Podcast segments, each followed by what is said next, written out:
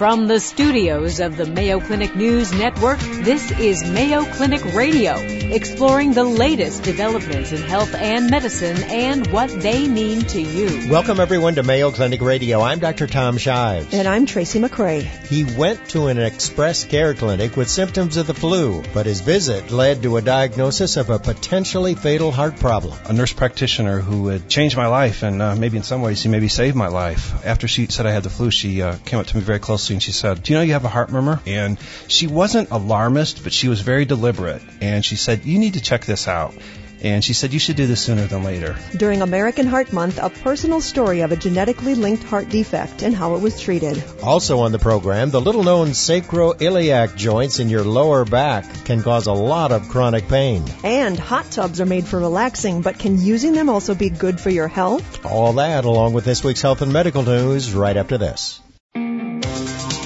Welcome back to Mayo Clinic Radio. I'm Dr. Tom Shives. And I'm Tracy McCray. February is American Heart Month, a time when we do our best to raise awareness about detecting and preventing heart disease. Every year during Heart Month, we interview heart specialists on this program about the latest in diagnosis and treatment. Well, this year we're going to take a slightly different approach and bring you the personal story of someone who, thanks to a skilled and alert nurse practitioner at an express care clinic, was diagnosed with a serious heart issue that could have led to his sudden death. The heart problem in this case was hypertrophic cardiomyopathy, or HCMC. That's when the heart muscle is too big. And here with his personal story about HCMC is our guest, Ron Petrovich. Ron is Communications Director for News and News Delivery in the Department of Public Affairs at Mayo Clinic He's also our boss here at Mayo Clinic Radio. Welcome to the program, Ron. We're really happy to, that you're here. It's great to be here, Tracy, and feeling so wonderful. Yes. also, Good to see you.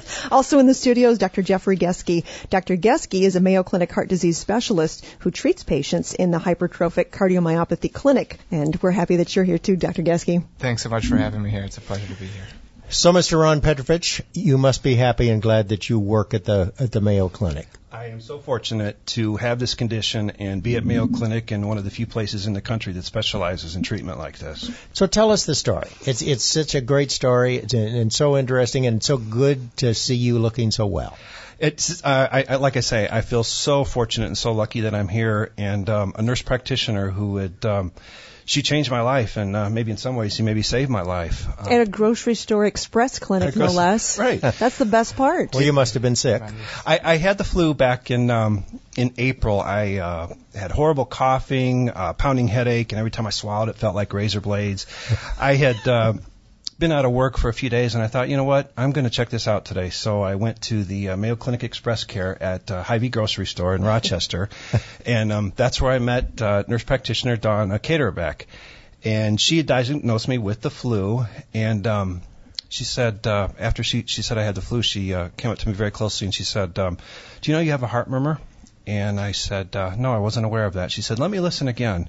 And she said, I hear kind of like a whooshing sound. And she said, I'm going to listen again. And um, it's relatively pronounced. And she wasn't alarmist, but she was very deliberate. And she said, you need to check this out.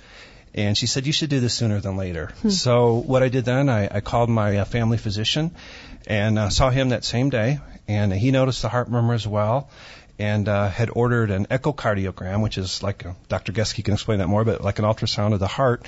And um, a few hours later, I get a call from my uh, physician. Um, you know, the day you go to the doctor for the flu, he uh, calls me with some unexpected news and said that um, you have a hypertrophic cardiomyopathy. It's a genetic condition in which you have an enlarged heart heart muscle. And so um, inherited. You had inherited this, but never knew that anybody in your family had it. I, I, or that you had it. No, I, I had no clue, and that's why I feel so lucky. And um, you know, my my my father had had um, uh, quintuple bypass surgery, but not for this. Uh, my mom had uh, stent. My mom had stents, and um, my grandparents had had some issues, but never, you know, the HCM like what we're talking about today. So I had no clue. So what did he tell you uh, uh, about the condition and what you should do? Well, thankfully, he said, you know, Mayo Clinic is one of the places in the country that specializes in this, and we have a center and we can treat it. And um, you know, following that news, I um, you know, I, I had a series of tests. I had uh, I underwent an MRI, a chest X-ray, blood work, uh, electrocardiogram, uh, stress test, and then I went under the care of uh, Dr. Geske and his team at HCM, and uh, we started a treatment of some medications of uh, a beta blocker. And uh, for the next several months, we just kind of monitored to see how I how I was feeling. Um, you know, when I received some of this news too, I felt a sense of relief because I had noticed when I thought back, maybe I had some of these symptoms. Um, I've always been very active and physical. I uh, I ran a marathon. I've done some half marathons. I worked out maybe five or six days a week, and some days I, I couldn't even get my breath after walking maybe just a few houses down our street. I'd go for walks with my wife. Some days it would be fine, but then some days I couldn't even walk up a flight of stairs. And and I would tell my wife, it's like, you know, some days I just can't catch my wind and mm-hmm. it wasn't even from from um, uh, excessive exertion. It was just from from barely walking. So all of a sudden, I felt like, okay, now I know that I, I've got these symptoms and conditions, and um, so we started treating it. And then um, you know we watched it over over the summer, and um, I was asked in um, in one appointment, um, rate your um, how you feel on a scale of one to ten, with ten being good and and one not being so good. And um, this was back in uh, October, and I said, you know, by the end of every day, I feel like I'm about a three. and and at, so at that point, it's like, okay, let, let's have surgery. Right. So um, you know, thankfully, there's a procedure. Um, with uh, I had uh, um, septal myectomy with Dr. Uh, Hartzell Schaff and um, I had that in December, and two months later, I feel amazing. I, On a scale of one to ten, I feel a ten right now, and I didn't know how bad I felt because I didn't know how well I was feeling yeah. right now, and I can wow. compare it. So, Dr. Um, Geske, is it unusual? I'm not going to say anything at all about how old Ron is, but is it unusual for someone who is an adult to not know that they have this heart condition? You know, that's that's a really great question. And with this condition, hypertrophic cardiomyopathy, it's interesting because we really see a huge spectrum of how patients present. And it's not that unusual to have a very fit good looking gentlemen such as yourself come in and say, you know, I, I've just started feeling differently recently and have someone who hears a murmur or have a test that reveals that the heart is thick. And we realize that this is a condition that's been there all along, that the heart muscle has been thick, but now it's just starting to cause problems. And that's a, not an uncommon presentation. How could all of this time no one else had ever detected that murmur like that nurse did at the grocery store? We know that the murmur that goes along with this heart condition is something that can come and go. And it could be that when you had the flu and you're low on mm. fluids because of the razor blades in the throat and you're kind of the tank is running empty, that in those in those settings that murmur became louder and thank goodness you had a, a really fantastic provider who was paying attention they didn't just say well looks like you got the flu and move on they took the time to listen and and hearing that really set into course the all the events that have happened that have gotten you feeling so much better. I thought you people just wore those around your neck to look good. I mean, you got actually use them. You know, my wife my wife thinks the same thing you know? She's like how come you always have that on your neck? But but it's amazing that the, that just hearing a murmur can really change what we know about someone and can really put us in the right direction. All right uh, uh, before we take a break we need to know what is this condition? What did uh, mr petrovich have? So uh, the words hypertrophic cardiomyopathy refer to thickening of the heart walls that's not secondary to something else. So the heart walls didn't get thick because of high blood pressure or a valve problem. Instead, they're thick because of genes, because of something that you're born with. And that thickening of the heart muscle then can lead to people feeling like they're running out of energy, running out of gas. And it's a, it's a condition that's important to identify not only for getting the patient feeling better, but also for looking at their relatives, given that it is inherited. All right, muscle's too thick. That's right. We're talking about hypertrophic cardiomyopathy with Mayo Clinic Communications Director Ron Petrovich and heart disease specialist Dr. Jeffrey Geske. We're going to take a short break. When we come back, myth or matter of fact, hypertrophic cardiomyopathy affects far more men than it does women. You're listening to Mayo Clinic Radio on the Mayo Clinic News Network. Welcome back to Mayo Clinic Radio. I'm Dr. Tom Shives. And I'm Tracy McCray. We are back talking about a genetic heart disorder called hypertrophic cardiomyopathy. The heart muscle actually gets too thick, and it's also referred to as HCM. Our guests are Mayo Clinic Communications Director Ron Petrovich, who was diagnosed with HCM last year, and Mayo Clinic Heart Disease Specialist Dr. Jeffrey Geske. So, Dr. Geske, myth or matter of fact, hypertrophic cardiomyopathy affects far more men than it does women. You know, I think that we've got the myth there. This is a disease that doesn't fall in an inheritance pattern that affects men more than women. In fact, in large population studies, we've even seen very slightly more women who have this, so just slightly over half.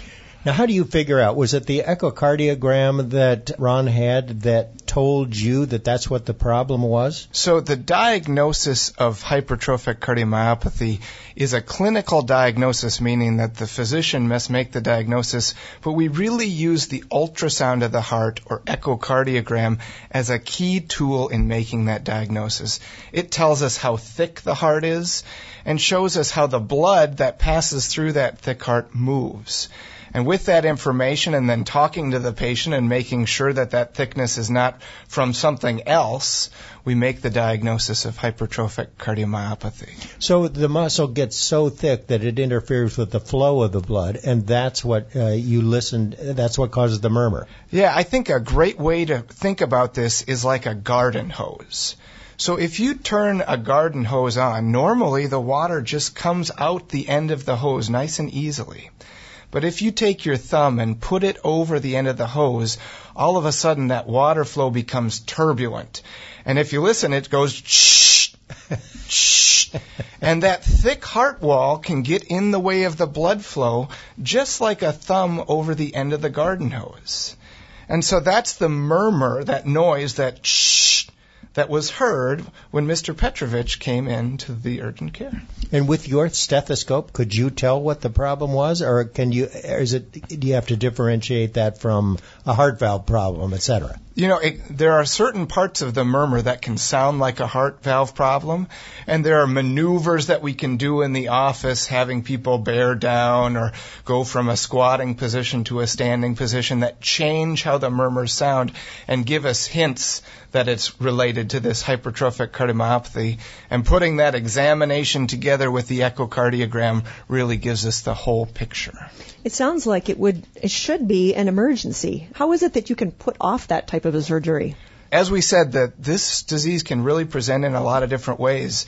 And there can be times when the initial presentation is a scary one. Sometimes you hear about these young athletes who are in in their prime with no symptoms and then all of a sudden die on the football field. Sometimes that's hypertrophic cardiomyopathy, and that's certainly a really scary event. There are other people who can have this heart condition and live their whole life with virtually no symptoms. So we see the huge spectrum, and we saw with Mr. Petrovich that he was feeling kind of low on energy, running out of wind. and that's a pretty common presentation. Perhaps the most common presentation is running out of air with activity. Mo- many times it doesn't change much once someone has grown out of adolescence, that the thickness over time stays pretty uh, similar. But even though the thickness doesn't change, there seems to be a certain tipping point when people sometimes develop symptoms, whereas they didn't have them before.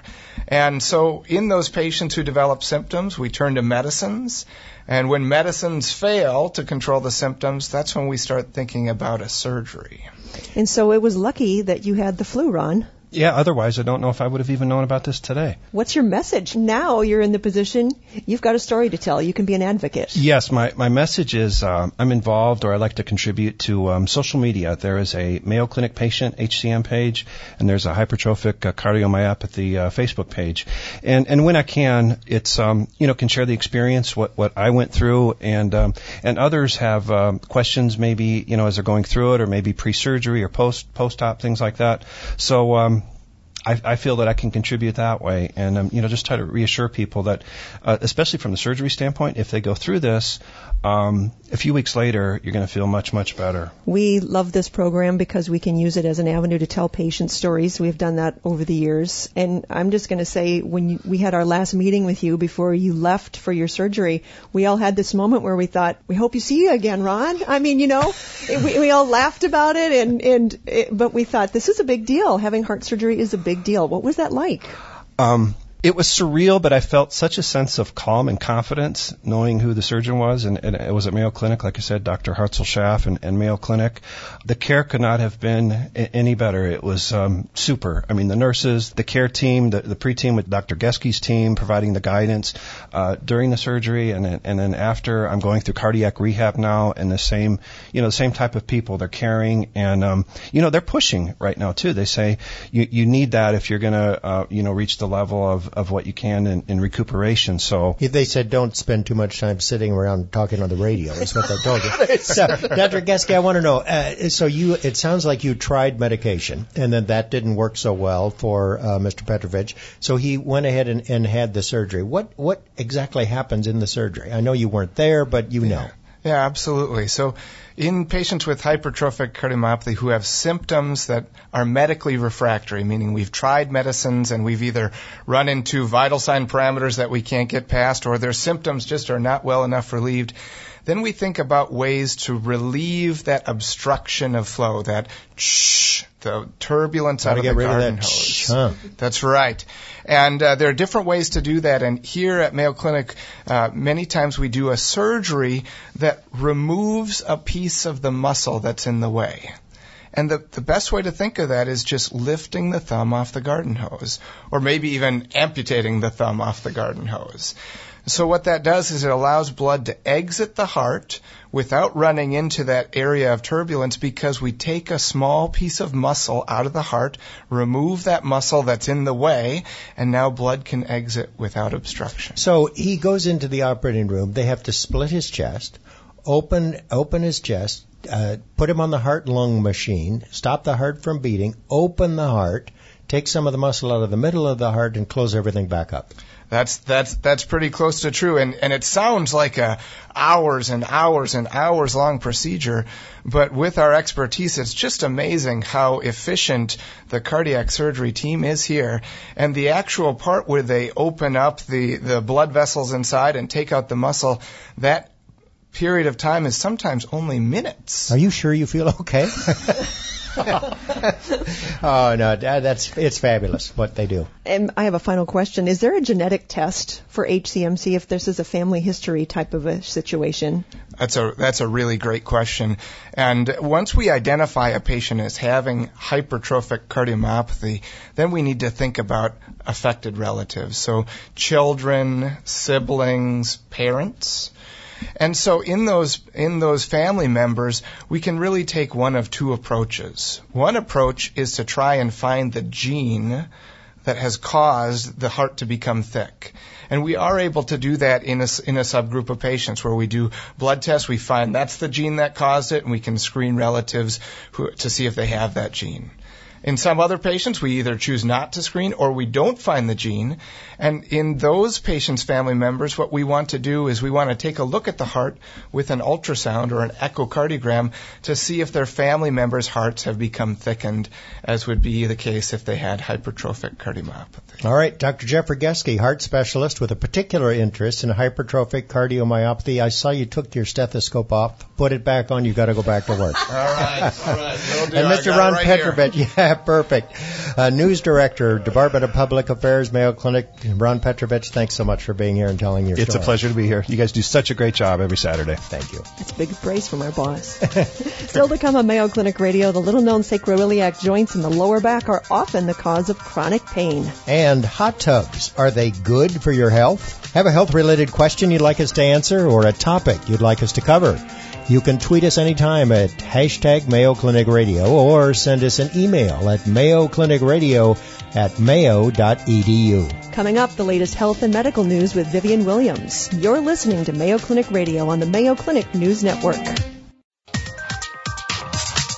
Hi, I'm Vivian Williams with your Mayo Clinic Minute. The flu season is ramping up. According to the Centers for Disease Control and Prevention, activity of the influenza virus is increasing and widespread in the U.S. Experts from Mayo Clinic encourage people who have not yet gotten a flu shot to do so now. The CDC recommends that all people age six months or over, with few exceptions, get vaccinated. Mayo Clinic infectious diseases specialist Dr. Pritish Tosh says there's been a slow and mild start to the flu season, but don't let that fool you into thinking it's over. Right now, the influenza epidemic in the United States is still increasing. There are some parts of the United States where it hasn't really hit its epidemic uh, proportions. So it would be a really good time for somebody who has not got their flu shot to get it right now. By getting a flu shot, you can protect yourself and others from contracting the virus, which can cause severe respiratory symptoms, including sore throat, coughing, congestion, fever, and body aches. Dr. Tosh also says the strain that's circulating has been here before. So it's mostly with an H1N1 virus, the same virus that circulated during the 2009 pandemic. So get your flu shot if you haven't already. And in other news, as World Health leaders continue to meet and seek ways to fight the Zika virus pandemic, the World Health Organization has put together a $56 million Zika virus strategic response plan that includes fast tracking research and development of vaccines. Currently, there is no vaccine for the mosquito borne Zika virus, which has now been found in 39 countries. Mayo Clinic experts say more work needs to be done for Zika virus vaccine development. Now, most people who are infected with the Zika virus, about 80%, show no symptoms, and 20% have mild symptoms, which may include fever, rash, joint pain, and conjunctivitis. But there is an association between Zika and a certain birth defect called microcephaly. This story is ongoing. And also, obesity and attention deficit hyperactivity disorder are common conditions in the U.S. Research led by experts at Mayo Clinic shows there is a connection between the two. In a study published in the journal Mayo Clinic Proceedings, the researchers found that for women, there is an association between having ADHD as a child and being obese as an adult. Study author Dr. Seema Kumar says the results suggest people need to make adjustments to prevent obesity. Obesity increases your risk of conditions such as heart disease, diabetes, and some cancers. With your Mayo Clinic Minute, I'm Vivian Williams. And for more health news, visit the Mayo Clinic News Network.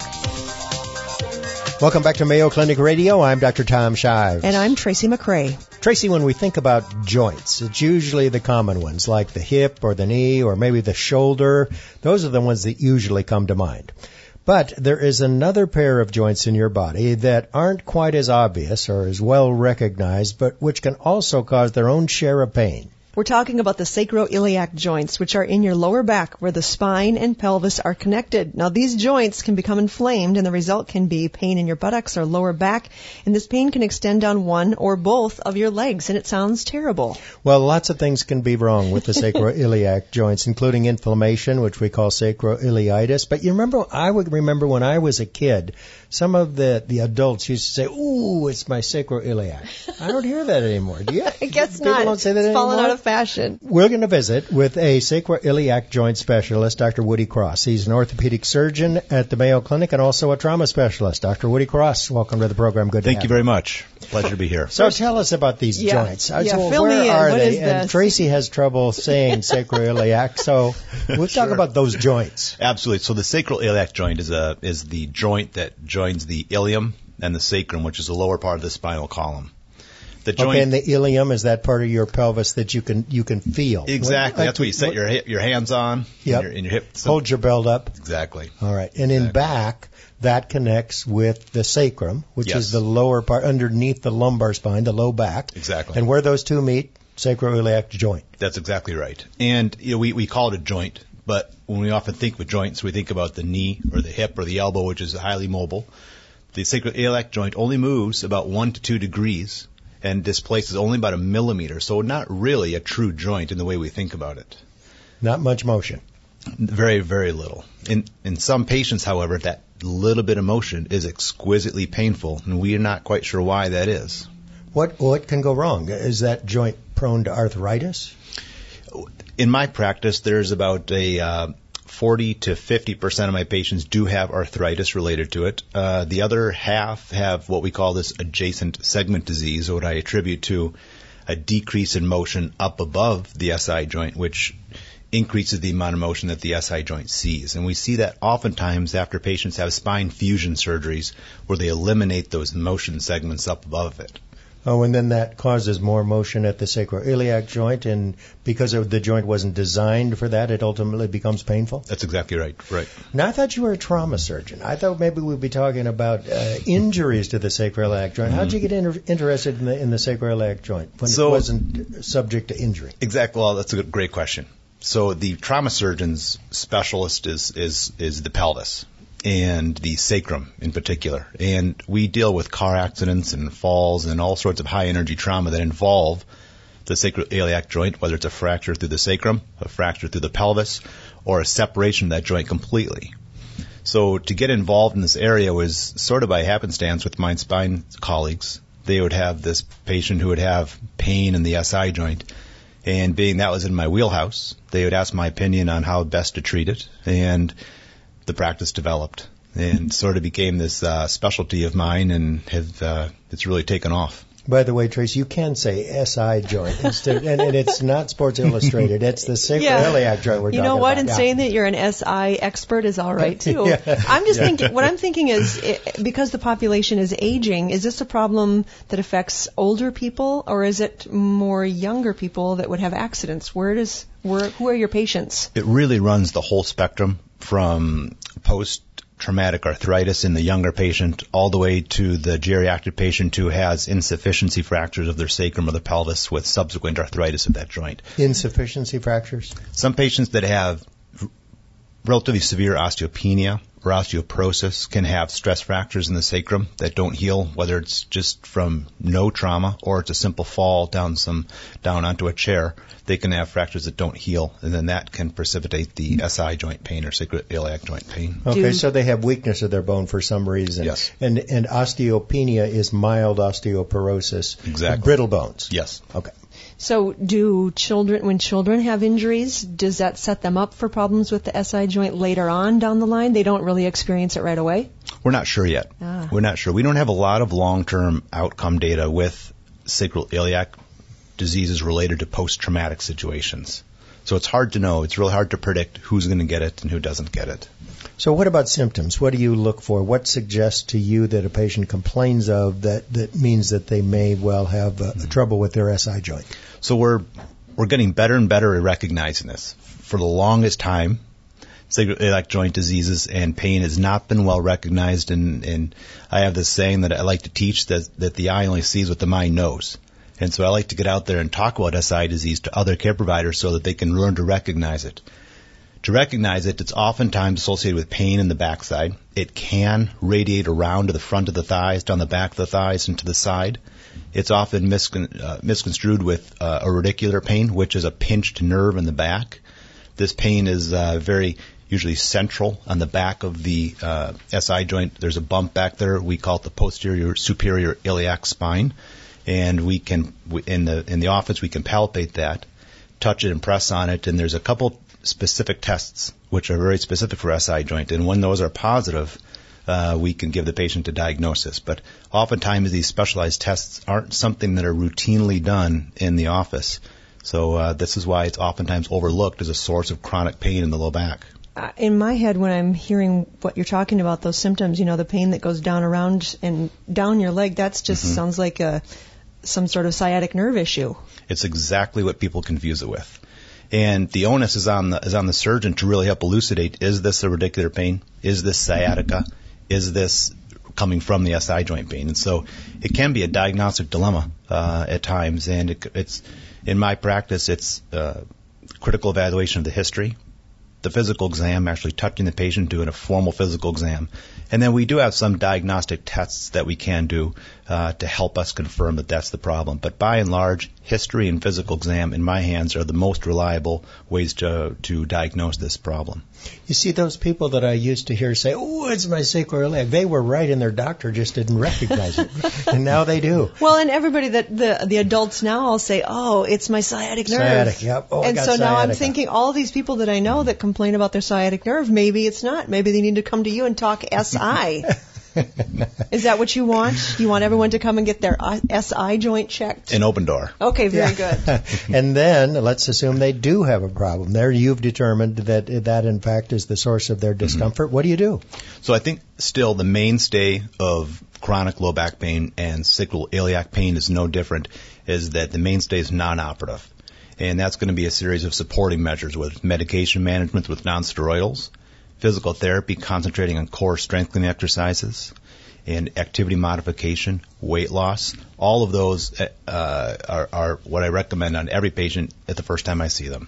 I like how you just tack weight loss on at the the fourth thing. I would imagine that would be the first thing that people would want to start with. You know, I always always talk about that. Oftentimes, it's something we don't address specifically in our in our uh, physician encounters with our patients, but I think that is critical. That and physical exercise, keeping mobile and keeping strong are just absolutely paramount to back health and SI joint health. You mentioned core strengthening. What do you mean? Just what type of core exercises should people be doing? So that's a great point. So a lot of patients will come to my office and I'll suggest core strengthening, and they're like, "Doctor, I do sit-ups all the time." it's a lot more than just sit-ups, and our physical therapists are highly trained at core strengthening programs, and this involves hip flexors, the erector spinae in the spine, your interabdominal musculature, all are related to stability of the core of the body, the, the lower thorax and the pelvis, and by by emphasizing the strength of those that particular muscle group has been proven to decrease back pain and uh, and improve uh, SI joint pain. So core strengthening and, and a physical therapy guided program is is paramount in my mind. Don't you just love it when a surgeon doesn't think that surgery is the way to solve your problem? I'm I'm very skeptical of you guys when that happens, but it makes me it's, I'm delightful, delight, delighted to hear that. But there may be a time, all right, uh, I, because I've seen you do it. You put some screws Mm-hmm. across that that joint, so I know occasionally surgery is is helpful. That's exactly right. When when all else fails, and I say the end of the road, and then that's the time when I intervene with, with, with surgical intervention. And the way that I do that is through what we call sacral iliac joint fusion. And we've heard fusions for ankle fusions and other joints in the body that we fuse and they become painful. The SI joint in my mind is really no different. They, they become pain free. They become, eh, ideally. Yeah.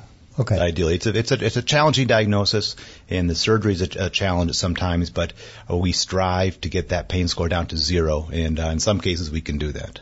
As a last resort, put some screws across there, fuse the joint or make it solid, and Yes. that hopefully gets rid of the pain. Exactly. Not too often you have to do that, though. Not not very often.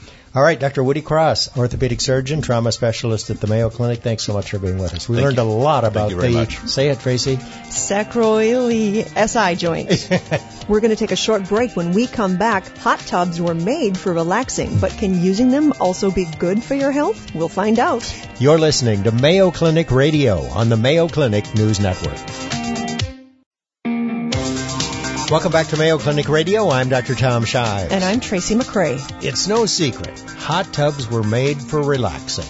Climb into one, either alone or with your friends, and it seems like a good way to unwind at the end of a hectic day. I wish I had one. Are you uh, shopping? Are you doing a little dream shopping here? Is what's happening? I think we might have to. But could spending time in a hot tub actually be good for your health? Does it help to reduce stress and lower the blood pressure? And are hot tubs safe to use, especially if you've been diagnosed with heart disease? Here to talk about hot tub safety and stress reduction is Dr. Thomas Allison. Dr. Allison is director of the Integrated Stress Testing Center and the Sports Cardiology Clinic at Mayo Clinic. Welcome to the program, Dr. Allison. Good to have you with us. All right, thank you. I like what you're saying with regard to hot tubs. What is it that made you want to study the health effects of hot tubs? Well, we were actually um, motivated to study the negative health effects of hot tub. There was a uh, the National uh, Consumer Product uh, Group released a report showing, I, I think the number was maybe 34 or 37 hot tub deaths over a period of time. And uh, at the time I did this research, I was actually approached by the director of uh, a local YMCA saying, you know, do I need what regulations do I need? Um, our our initial plan was to study hot tub, steam room, sauna, but we sort of focused on the hot tub as something that we could reproduce better in the in the lab. So this all started out for that list of rules that are on the wall next to the hot tub or the sauna. That's what they were looking for. Uh, that that's correct. Yes. You said 37 deaths Yes. from hot tubs. Right. And what had, what caused those? Or did well, you even they- look into that? Yeah, You- you- no, no. We we looked into that, and basically they were drownings. The danger of the hot tub, there's a twofold danger. Number one is falling asleep in the hot tub. Oh. Okay, and so people At the Um, end of a long day. at the end of a long day, Sure. they stay in the hot tub too long. They have a couple of drinks of alcohol. You know, we know that whereas a glass of wine is good for the heart, four or five glasses of wine isn't Not necessarily much. good for the heart, particularly if you have to drive home afterward or but but even so um, the more extreme exposures uh, can cause problems and and my my first research actually was looking at hot tubs and alcohol consumption and whereas the alcohol had a relatively small physiologic effect um, alcohol obviously diminishes good judgment. And so people aren't watching the clock. They're, you know, they, I mean, you know, people do stupid things after they've been drinking. And so people overstayed their welcome in the hot tub, fell asleep, and drowned. wow. Typically, they were bathing alone. Hmm. Uh, typically, they were bathing alone. The water temperature was frequently above the recommended limits. And again, that's the kind of things you might do when you've had a couple of drinks to sort of crank it up high or see how long, you know, uh, use it use it inappropriately. Um, the second the second thing is there was head trauma associated, so that people as they stood up to get out of the tub had a syncopal episode from Fainting. fr- they fainted, fell back in the tub, and drowned. So you don't want to go in there alone. so it is wasn't- the bottom line. Yeah, Swim yeah, with a well- buddy, sit in the hot tub with a yeah, buddy. yeah. So the number of people that had sort of a primary heart attack caused by the stress of the hot water that was very minimal. It was it was really judgment errors. All right, enough about the bad. Okay. Let's let's talk about the good. You've he- also he wants studied to that, buy right? one. Yeah. Yeah. now you you know you've almost talked me out of it. Now. No, no, no, no, no. Well, you, it's um, when you when you look at the denominator, when you look at the denominator of how many person hours are spent in the hot tub, 37 is a pretty small number. Okay, so so we we we have to. Uh, we, we have to really look at the total exposure. So it's as And- safe and as flying. It's as safe as flying. Right. yes, okay. Okay. What's good about it? there is a study we did here, and I was one of the co-investigators, uh, and we looked at sauna bathing in patients with heart failure, and and actually showed in a small study positive benefits from the vasodilatation, reducing afterload uh, in the heart failure patients. Uh, had Explain that vasodilatation. What does that mean? well, that that means that means your blood vessels dilate. I mean, in other words, your blood vessels relax. bigger. Your blood vessels get bigger, relax. The blood flows more readily um, out of the heart. It unloads some of the pressure and work on the heart, and allows the patient with a weak heart to have some some recovery. And of course, you might say, well, that's only a transient recovery. But we did show that with regular bathing, there seemed to be some sort of residual benefit or residual effect. and what about uh, you said a sauna? A hot tub is the same. Can we can we say a sauna or a hot tub? Either way. I believe we can. Yes. I mean there there are some differences. So in the hot tub you're you're sitting up, but you heat up faster in the hot tub because the specific heat of water is much higher than the specific heat of air. And there's some carryover. It doesn't just lower your blood pressure while you're in there. It it seems to lower your blood pressure for a longer period of time when you get out. That's right. That's wow. right. Pretty incredible. And you like it for stress reduction? Good for stress Good. at the end of the day? Good for stress at the end of the day. All right, and not too much alcohol. And not and not too much alcohol, exactly. All right, I'd say write that check, Dr. Shives. I think so. Got one, and take your partner with you. That's right. Swim with the buddy. Yeah. Well, thanks so much, Dr. Okay. Allison. Dr. Allison is director of the Integrated Stress Testing Center and the Sports Cardiology Clinic at Mayo Clinic. Thank you for being here. Okay, good. That's our program for this week. For more information, visit the Mayo Clinic News Network for today's podcast and previously aired programs. Tweet your health and medicine questions to hashtag Mayo Clinic Radio. You've been listening to Mayo Clinic Radio on the Mayo Clinic News Network. A writer for the program is Rich Dietman. Our social media editor, Jennifer O'Hara. For Mayo Clinic Radio, I'm Dr. Tom Shives. And I'm Tracy McCray. Thanks for being with us. Any medical information conveyed during this program is not intended as a substitute for personal medical advice, and you should not take any action before consulting a healthcare professional. For more information, please go to our website, radio.mayoclinic.org. Please join us each week on this station for more of the medical information you want from Mayo Clinic specialists who know.